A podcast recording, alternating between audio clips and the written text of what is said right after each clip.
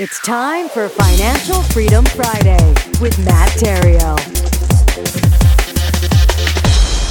What comes first, pursuing your dreams or getting out of the rat race? Which one do you take on first?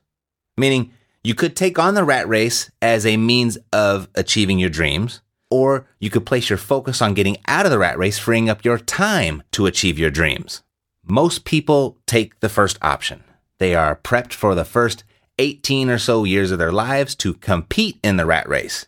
And the subsequent four years or so, they go to college to increase their knowledge and skills to become expert rat racers to get an edge on the competition. Instead of trying to win the rat race, consider exiting the rat race altogether. Besides, who wants to hang out with a bunch of rats anyway? All right, so let's ditch the metaphor. What is the rat race to which I'm referring?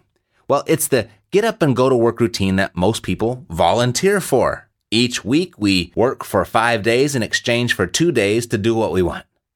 And why do we go to work? Well, we go to work to pay the expenses that we've created to maintain our lifestyles of choice. It's a trap and it's insane. So, how do we stop the insanity and get out of the rat race? All right, number one, shift your focus from exchanging time for dollars to leveraging dollars for your dollars. In other words, see to it that your money works at least as hard as you do. That's number one. Number two, reduce your monthly expenses to the bare necessities. Now, I didn't say reduce your debt. I said reduce your expenses. There's a difference, but not so important right now. Number three, choose a vehicle to create your passive income and then do it. Even if it's just $100 a month of passive income to start, get started. This is where many people think they know how to get out of the rat race, but never actually get out. They dismiss the small $100 a month as not a big enough step. So they never take that first step. And because they never take that first step, they never get out. Now, after taking that first step, keep repeating that step until your passive income exceeds your monthly expenses. Once your monthly passive income rises to a level in which it can pay all of your monthly expenses, you are officially out of the rat race. When it comes to creating passive income, I recommend rental real estate. no duh, right?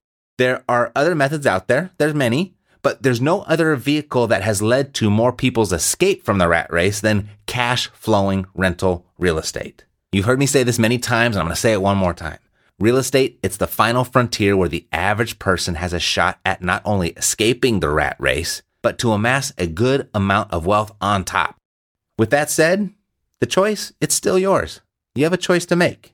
You can spend the rest of your life trying to win the rat race, or you can spend the next three to five years or so focused on exiting the rat race and actually do it pursuing your dreams once you're no longer stressing over your everyday expenses, I gotta tell you, it's like nothing else.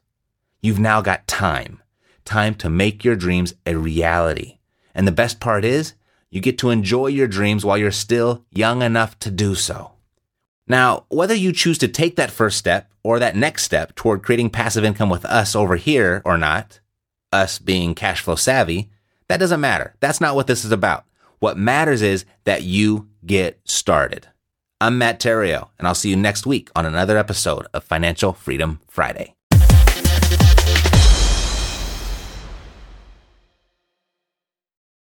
This podcast is a part of the C Suite Radio Network.